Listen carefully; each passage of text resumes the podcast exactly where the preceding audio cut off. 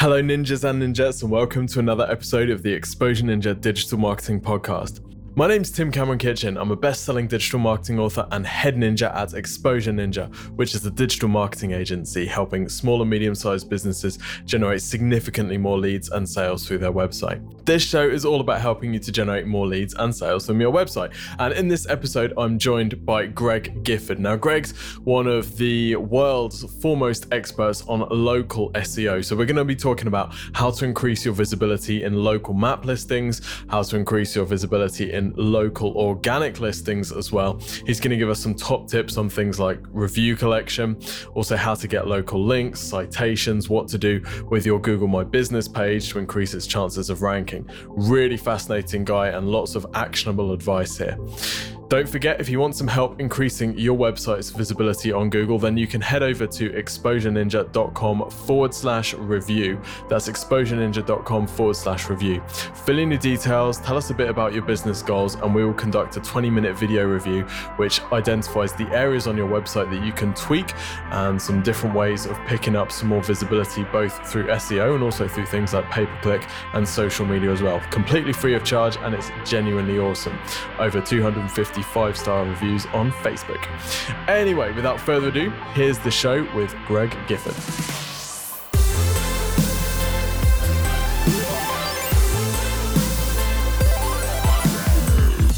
Greg, welcome to the show.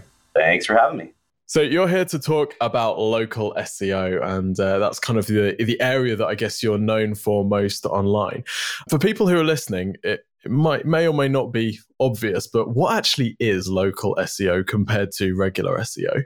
So the difference there is there's actually the easiest way to say it that isn't actually accurate is that there's two algorithms. Really, it's just one super complicated algorithm. But for the sake of example, it's easier to think of it that there are two separate algorithms. One algorithm that returns the standard search results that people are typically used to using, and a different algorithm that returns localized results.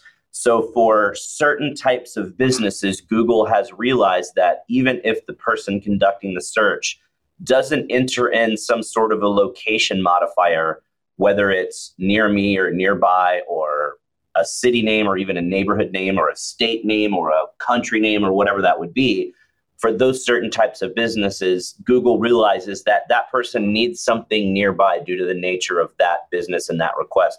So it's going to use that local algorithm where it looks at different signals than what it does in the traditional side to determine what the best local results are to serve up to that person. So local SEO is the practice of including those additional signals in your optimization process and what you're doing so that you're maximizing the chances of those local businesses to show up in those local results. So people would know if they're targeting a phrase which Google is showing local results for because they might see maybe a map or they might see regular organic search results that include their area name, for example. Is that right? Pretty much every time you're going to see that map pack that shows up where it's got the map and then the three results underneath. So the vast majority of the time, you will see that pop up in those local searches. And like you said, you'll also notice in the organic listings below that that everything is going to be from a specific area. This also is the same algorithm that applies if someone goes to maps and just does a search inside of the maps of Google instead of searching on the organic search page. So the big question for everyone who's got a local business or they target local phrases and they see that map pack and they're like, damn it, that top business, they've hardly got any reviews. They don't seem to have very many, you know, links to their website, whatever. It seems to be that there's some kind of different ranking factors going on here to the regular organic results. So, from your perspective, what are the main, most important ranking factors for these maps listings? Well, something that's important to pay attention to is uh, there's an annual study called the Local Search Ranking Factor Study, where they basically take the top 35 to 40 experts in local SEO worldwide and do a big kind of questionnaire where we all say what we think the most important factors are and what the most damaging factors are and then they can aggregate all of those answers and get a pretty good feel for what what works and what's important and when they release these search results or this the survey results or the study results there's two different uh, paths there. There's two different pie charts that show the signal strength. One for standard organic and one for the map pack or the map searches. And the reason is, like you said, the, the signals are different between those two.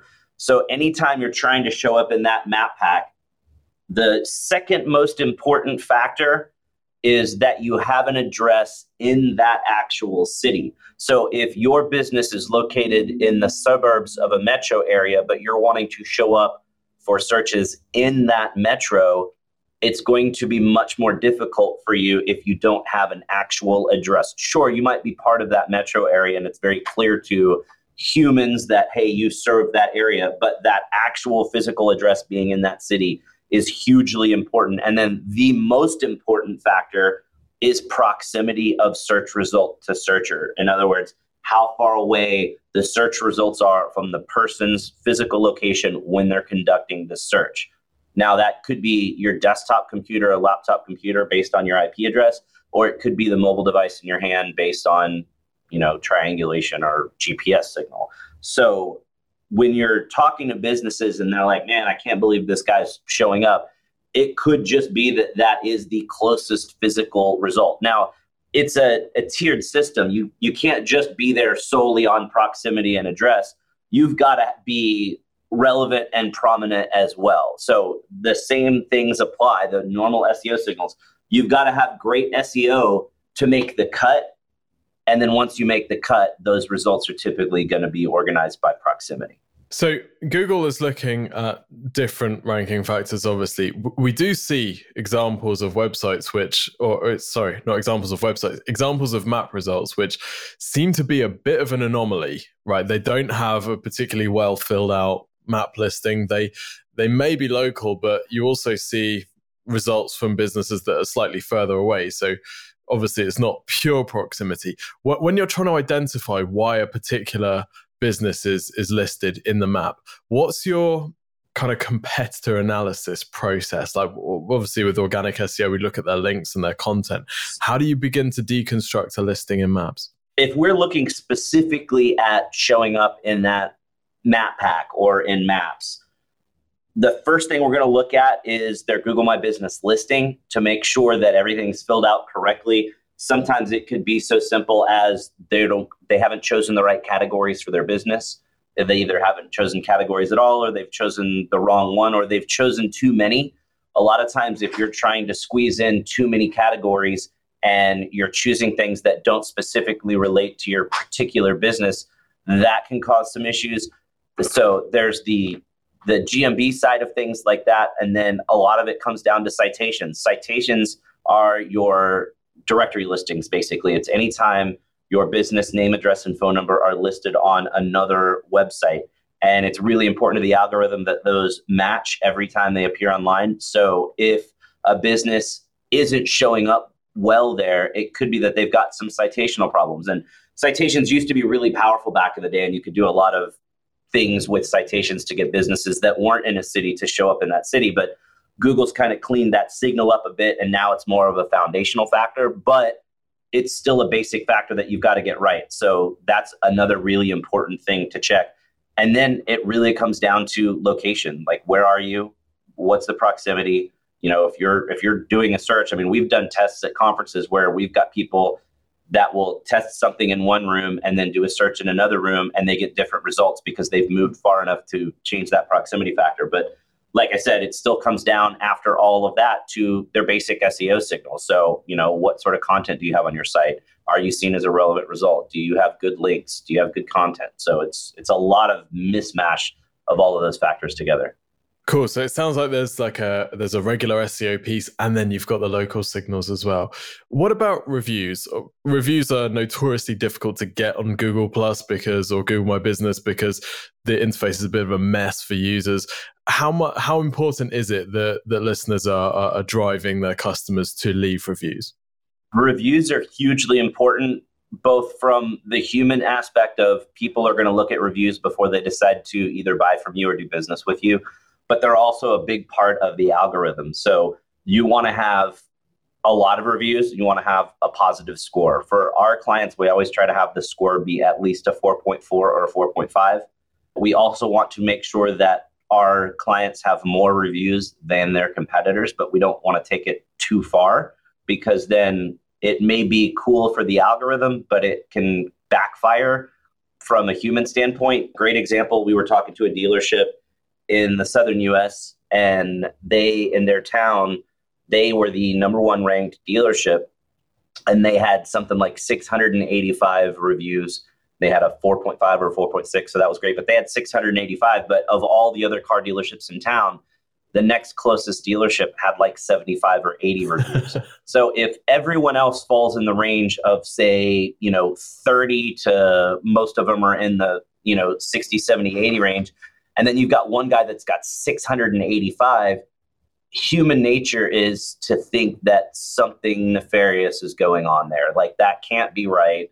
There's no way this guy has that many more reviews than everyone else. So even though they were legitimate reviews and they really did have that many more reviews than everyone else, the general public's going to look at that and think that something fishy is going on there. So you kind of have to walk a, a, delicate line there. And it's also important to Google's algorithm after an update that happened a couple of years ago that your reviews are spread out among the different review sites. So you don't want to get everything on Google. It's not a natural pattern for customers to leave all their reviews on Google. So you've got to spread your reviews out among the different review sites as well. That business that had 685 reviews, I know there are going to be listeners thinking, geez, well, that would be a great problem to have is that I've got too many reviews. What are the some what are some of the processes and methods that, that businesses like that can use to to pick up more reviews?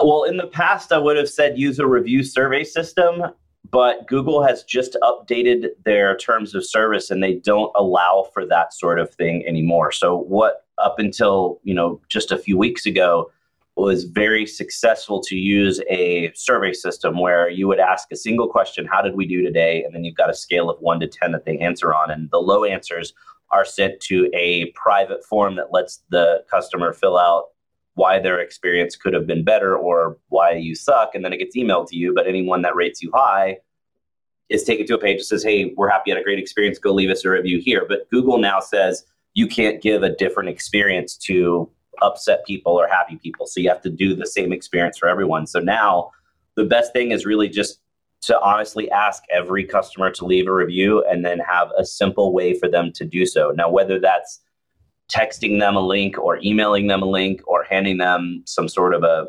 printed material that has a link on it to a page on your site that says, Hey, we'd like to know how we did today. Leave us a review on one of the following sites. And then list out the different sites that are important to your business, which will definitely be Google, definitely be Facebook. Uh, in the US, definitely Yelp. In the UK and Europe, it's not necessarily always Yelp. What's important is to look for the type of business that you have or that you're working with on Apple Maps and see where the review stars on Apple Maps come from because they don't come from Google. In the US, they always come from Yelp. In the UK, it could be, or in Europe, it could be booking.com, uh, it could be TripAdvisor, it could be several different sites. So you want to check which sites are feeding reviews to that type of business and make sure that that's one of the options there as well. And then every business is going to have vertical specific review sites. So it's a review site that a doctor might need to be on, but a plumber, it, it wouldn't matter for. So those would be the options that you offer there and just let everyone at the business know hey, look, every customer needs to be sent to this site. So you've got the verbal ask, and then you can follow up with emails or text messages or or whatnot after that. That's awesome advice, dude.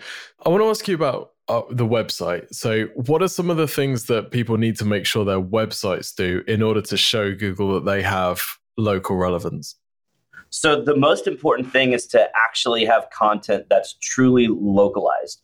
One of the things that we always tell our clients when we're working with them, or potential clients that we might be working with, is to look at, like, for instance, your homepage or your About Us page on your site. And if you could change the name of the product or service that you provide and change the name of the town that you're in and change the name of your business. So change those three simple things. Could you take that content and put it on another business's website in another city? If that content still works, which a vast majority of the time it would, then that means you're still pretty generic as far as what you're talking about. The content on your site needs to really be about your business and what makes you unique and why you're better than your competitors and truly about your local area. And that's not just shoving your city keyword in there a couple of times. It's really talking about the local area throughout the site.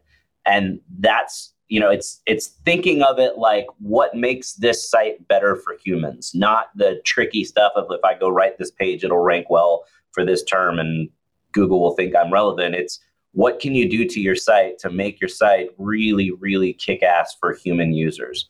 Answer all the questions you can, provide all the information you can so that any question that might possibly be asked would be answered. And then make that information spread throughout the site in an easy navigation system so that it's very easy to get from one place to another and understand what it is that you're reading. And that's the sort of stuff that Google's going to reward with more visibility. How can people write about their local area in a way that's not just, hey, if you're looking for a plumber in Texas, then call our Texas plumbing company? How can people actually do that in a way that adds value to the user, I guess?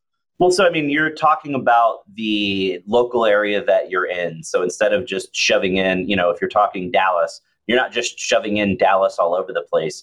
You may mention another city or two. You might mention landmarks in the area. You might you know mention that you did plumbing in a specific neighborhood for some specific client. You know when you're writing your blog posts you're talking about the specific things that you've done in those specific mm-hmm. neighborhoods or towns you know if you've got a multi-location business on your location pages you're talking about the landmarks near each specific location. So there's a lot of different things that you know, when you're writing your content, instead of just saying Dallas, Dallas, Dallas, Dallas, you can say Dallas or Dallas Fort Worth or the Metroplex or things that people living in that area would understand. Hey, this is really about Dallas. This isn't some guy in New York writing a bunch of content for the site just saying Dallas a hundred times. yes, indeed. Um, what about the importance of local links? How, how does that impact local visibility? local links are probably the most important, most weighted factor in the algorithm. So there's no more other things that you could do that would be more important to visibility. But unfortunately, it's also the hardest part of doing local SEO. And for a lot of business owners that handle their own SEO, content makes sense. They can get that. Citations make sense. They can go use submission services or do it themselves local links are a lot harder to do for a lot of business owners that don't have someone on staff or that aren't working with a vendor that really understands SEO. It's really hard for a lot of people to do. But the the easiest thing to think of is if you're involved in the local community, you're going to get local links naturally. And lucky for us, we work with car dealers and they're very, very philanthropic and they're always really involved in the community and giving back to the local area. So they're doing a lot of things just naturally by the nature of the way they do business that result in local links or that can be followed up on to get a lot of local links. But mm-hmm. You know, you might have a, a plumber or an electrician or even a doctor or a lawyer that you know it's a small business and they're spending all their time doing the things they need to do to to conduct business and they don't have that extra community outreach element. And if you're not doing things in the local community, it's a heck of a lot more difficult to get those local links. So I always, when I'm speaking at conferences, I'm always telling people, hey, look, the easiest thing to do to get local links isn't to just sit there and try to send out a bunch of emails or make a bunch of phone calls. It's really just get involved in the local area. And when you do that, you can naturally just have a lot of opportunities to get good links. Awesome. So things like striking up partnerships and going out to networking meetings, talking to people, sponsoring local teams? Yeah, partnerships, networking groups are great. Sponsorships are actually an awesome source of local links. Google doesn't want you to buy links, but Google's okay with you buying sponsorships that result in links. And that's a, a way that a lot of businesses that don't have that extra time to do you know community service or things in the community they can get those sponsorships and sponsorships don't have to be expensive I mean, you can go find pee-wee hockey teams or pee-wee football or little league teams and for a couple hundred bucks a year you get your business name on their jersey and you're going to get listed on their website and have a really killer link. And then it's looking at things that employees do outside of business like what sort of clubs and organizations do they belong to? You know what are their kids into? What do they do with their kids that could be opportunities? Finding things like that business associations that you've joined. There's a lot of different things that you don't have to spend a lot of effort outside of normal business hours that you're still basically involved in the community and you can find those opportunities. Fantastic advice. I, I want to ask you about multi location businesses now, because obviously they come with their own set of challenges. So let's say that you're working with a, a well, car dealership, for example, that has a number of different dealerships in in local areas, but their main website is for the brand as a whole. So how do you balance the needs of ranking for each in in each of these different cities with without going too heavy on on any particular city, whilst having a good amount of, of location targeted content on the website? So it's tougher when you get into the multi location thing like that. Luckily for us, car dealerships will always have their own individual sites. Typically, when I'm doing consulting or talking to people at conferences, when I'm talking to businesses that have just a handful of locations, call it less than 10 to 15 locations, it's always a better idea to have an individual website for each location, especially if they're geographically diverse. Now, if you've got, you know, 10 locations and they're all actually in Dallas proper, okay, cool, you'll be fine with one website. But if you're in the Dallas area and you're in 10 different, you know, you maybe got one or two that are actually in Dallas and the other eight are in various suburbs around Dallas, your opportunity to show up well in searches in those individual locations are greatly increased if you have an entire website dedicated just to that city. But once you move past that range, it's typically harder to scale it out where you're going to have an individual website for a bunch of different locations, especially when you get up to enterprise level where you've got hundreds or thousands of locations for one site. And that's where it becomes really important to you, you kind of have to back off of the geo optimization of writing content really localized around a specific area throughout the main parts of the site but when you come down to a location page, a lot of smaller businesses and you know ones that don't have thousands and thousands, but maybe have 20, 30, 40 locations, even 10 to 15 if they're looking at a single website, they'll have a locations page that just lists out their locations. It's much better to have an actual page on your site for each location. And that way, that page for that location can be really, really highly targeted and optimized towards that specific location and things around that area. And then when you're writing your blog content, you can alternate between writing around these different cities. And then those location pages can have links to the blog post around those cities. So you have a strong internal linking structure with those location keywords and content around those locations, along with that main location page. And it helps you build more relevancy that way. But again, like I said, honestly, the best thing is to have an entire website around that location but if you've got to have those location pages and you're especially at the higher end and you've got to scale it, it's important to be able to find ways to have that localized content that are easily scalable. So find government information, you know, what's the altitude of the city, what's the population of the city, what's the history of the city, what are local landmarks around that particular city. You can collect reviews from each location and throw a couple of testimonials on each page, each location page from someone that lives in that particular area. And like I said, you can write the blog content around those areas too. So there's ways that you can pretty easily scale this up, and you may have the same major template or major design for that page where you've got 50 or 60 location pages that all technically look the same on a grid layout, but the content that goes in each area of the page while it might be here's local landmarks or here's directions to this store from the main highway or here's some testimonials from local customers or here's this, the the history of this particular location or important things. That might overall be the same thing on each page but each page is incredibly unique. Yeah that's that's such good advice I, got one very specific question about yeah i know you touched earlier on uh, businesses that are outside the the area that they're targeting and this is one that comes up a, a lot with our clients is they have a that maybe they're a little bit out of town, not completely out of town, but just a little bit out of town. They're certainly not in the city center, but they want to rank for whatever dentist city or dentist town or, or wherever it is. So obviously they're a bit of a disadvantage with location, but is there anything that they can do to overcome that that um, that location disadvantage? Is there any way to rank in a city that you're not technically in? What about things like virtual post boxes and that type of thing?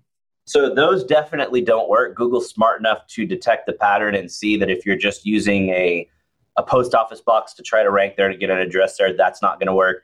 Typically the shared office spaces like uh, a Regus or a WeWork type of space aren't going to work either. And actually, according to Google's terms of service, any address that you use has to be a permanently staffed address. So, you know, I've, I've talked to a ton of people that have just gotten Regus offices in a bunch of different cities, but it's very easy for a competitor to prove that you don't actually have staff there. And if you can prove that to Google, then that listing is going to get pulled. So, you know, other than going out and actually getting cheap office space and putting staff there all the time, you can definitely still do well. The important thing that we always tell people, though, is to make sure that you own your own backyard first. So if you are, you know, in this situation, just slightly outside of the city proper, but still definitely very deep in the heart of that that metro area. You don't want to immediately just say, I'm going to go after the main city in the metro. You've got to make sure that you're just destroying it in your mm-hmm. own town first because you've got to have that relevancy there. And if you if you don't even have enough of a signal to Google that you're you know, if not the best, one of the best results for your own city, how do you expect to compete in the larger metro where you've got tons more competition? So once you own your own backyard, there's a strategy called local content silos where you're basically almost creating a think of it like a microsite within your own site. It's a siloed off area within your site where it's basically a copy of the main product or service pages but instead of optimizing around the city that you're in, you're optimizing around that targeted metro city. And you've got those product or service pages there. You've got your location pages again, if you've got multiple locations or just your one page. Then you're writing targeted blog post content around that area as well. And internally, as far as your internal linking structure, you've got this siloed off area. Now, it's not completely an island. You do have a few links leading into the silo from other pages on the site, but it's not like you're linking to it from every page and linking out of it from every page inside. It's it's siloed for a reason. You want to kind of create this island within your site. Uh, that's not the best term, silo. Uh, a couple of links point in, but once you get in, it's pretty fully functional for anyone in that city that's within there. And when they're clicking, those links are leading to other pages within the silo. And internally, you've got a very strong, very optimized internal linking structure within the silo. And then externally, you don't have those citation signals, but when you're doing your link building, you increase your link building efforts. And now, when you're building links, when you're getting links from any business or entity that is within that actual city you're targeting, instead of linking it to your homepage or your other pages on your site, link it to pages within your silo. So now you're building the silo so you have keyword relevance and geographical relevance all building within the silo, but then you're also having that external link signal pointed in to that specific silo as well. It's a longer term strategy. It typically takes quite a while. We tell our clients plan on at least a year before you can kind of start chipping away and showing up in that area. So it's a long term play, but it definitely still works. That's super interesting. So it's almost like you're setting up a separate locally targeted version of your website as a as a silo on your main site really and then just yeah, that's that's awesome. Uh, how long do these sorts of things take? Like say a business has absolutely no visibility in map pack and they want to dominate that map pack like I know it's really difficult with anything SEO based to give timescales, but what sort of timescales should people be thinking, you know, that that's realistic? This isn't the sort of thing that happens in a month, is it?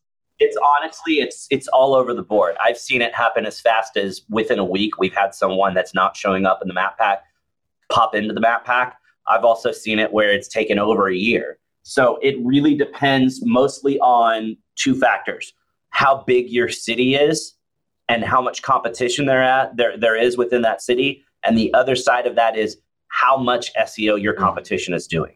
So if you're in a smaller market and there's not that much competition, let's say you've got five businesses of the same type, three of them are going to show up in the map pack. So it's not as difficult. If you're in a big metro area, you may have a couple hundred and only three of them are showing up in that map pack. So the competition is much more difficult. But it could also be in a situation you may have 100 competitors in a city, but nobody's doing any SEO at all, and no one ever has done SEO at all and you're the first one to really truly push the right signals out to Google, even though there's way more competition because no one's actually doing SEO. If you put out some good signals, you can jump in very mm. quickly. You know, it could happen really fast. It, it, could take a really long time. There are a lot of different factors that influence it. This has been super useful, Greg. Really interesting to, to talk to you and hear your expertise. One final question. What do you think the future holds for local SEO? Obviously, we're seeing more and more search go to mobile. We've got voice search. We've got things like Alexa coming in. What, what sort of conversations are we going to be having one year, two years, five years down the line around this topic? I think the future is exciting for us. I think change uh, change is definitely on the horizon. It could happen very quickly. It may be a little bit more drawn out, but it's definitely going to change. Uh, voice search. Uh, a lot of people, it's a big buzzy thing. Voice search isn't really anything different than regular search, other than it's a different way to enter your search query. But it's not like you really optimize differently for voice search than you optimize for text-based search right now. The the thing that's going to change with voice search is as people become more comfortable with voice search and as the technology gets better, more and more people will use it and that's going to change the way that people are searching. The searches that they ask are going to be much more conversational than they are when they're typing phrases into Google. And I think that has an opportunity to change things for us because as the way people search changes not not uh, not as the technology change i'm saying as the technology change of voice changes the actual way that people are searching the things that they're mm-hmm. asking i think that that's going to require a change for the way that we optimize sites i also think that you know voice search leads people to become more comfortable with uh, using voice in general. So your Alexas, your Siris, your Google Homes, uh, that's going to change the way people buy things. So search may not even be an issue for certain things. Cindy Krum wrote some really great uh, series of posts on voice search, and one of the posts that uh, was really cool talked about how as you move from a very basic, low cost, low risk product up to a high cost, high risk product, there's several tiers. At the very, very low end, where you've got a very, very cheap, very low risk product, it's very easy to just say, Alexa, order me more toilet paper. You don't care what the brand is. It's probably going to be based off whatever you bought last time, but you're not going to go search for deals. But as you move up, and the mid range would be something like buying a new winter coat, you're probably not going to just say, Alexa, buy me a coat. You're going to have to start doing a bit of research. So there's more involved in the way that you search and the things that you ask will be different. And then you move to the really high end, like a car or a boat or a house. And there's definitely much more of a research process involved. So you'll be asking different things. And, and typically on that high end, even though you might be using voice search at some point, you still need that screen because you've got to compare details and look at all of that information. So it's going to be interesting to see how that shakes out in the future, I think that that's really going to become much more polar opposite from the high end to the low end of the very simple, hey, just buy me this, or the high end of, hey, help me find this information. Another thing that I think that can change us in the future is augmented reality. I, I don't think virtual reality is going to change things as much, but augmented reality, I think, could be a really, really huge game changer for a lot of things in local. Great example of that is the app that Google has released called Google Lens that is now coming installed already on every Android device. And it's basically a visual search engine. You pull out the the app and it's basically just a live camera feed. So instead of, you know, if you're in a new city and you're on restaurant row in that city and there's 15 restaurants on the street instead of getting on Google or Yelp to look at which one would be the best to go to, you can just pull out Google Lens. And as you walk down the street, it recognizes the building and it pops up information and shows you review, review scores and reviews and all that sort of stuff. So now instead of doing a search on Google or Yelp for best business or best restaurant, where it's going to be based off of your location, and since you said best, it's going to pull up awesome reviews and surface those as the top of the search results. Now, you're not even searching. You're just walking and seeing the information about the stuff that's physically near to you. And there's nothing you can do to optimize for that other than to make sure that whatever gets shown to people is amazing.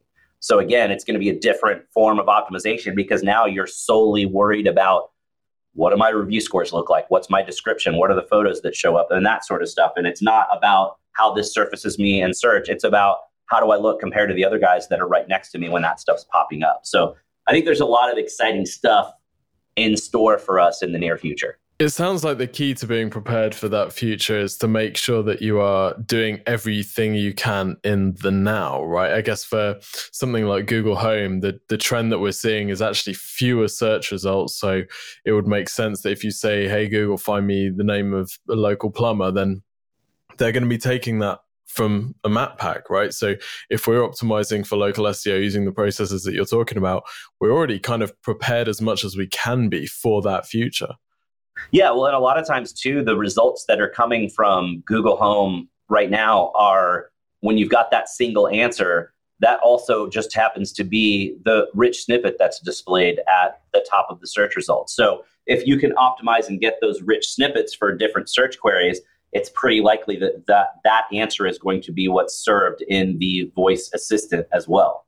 Very cool. Very cool. Greg, thank you so much for your time today. It's been absolutely fascinating. Where can people find you online and follow you on social? You can follow me. Uh, honestly, don't try LinkedIn because I check my LinkedIn maybe once a quarter.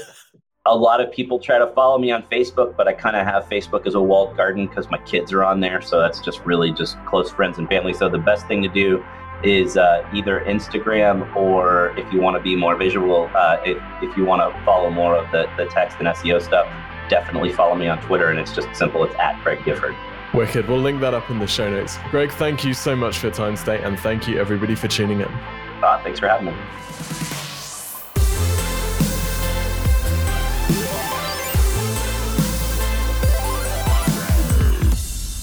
If you need some help with your digital marketing, then I have something for you. My business Exposure Ninja, we work with clients all around the world, improving their website visibility, improving traffic, and improving sales for them. And one of the things that we do is called a free website and marketing review.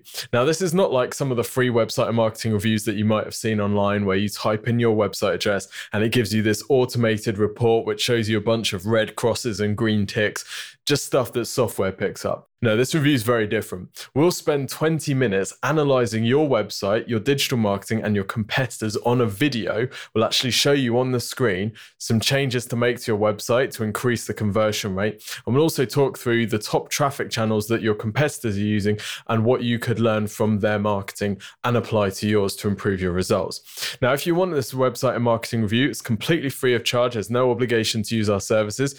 All you need to do is head over to exposureninja.com forward slash review. That's exposureninja.com forward slash review.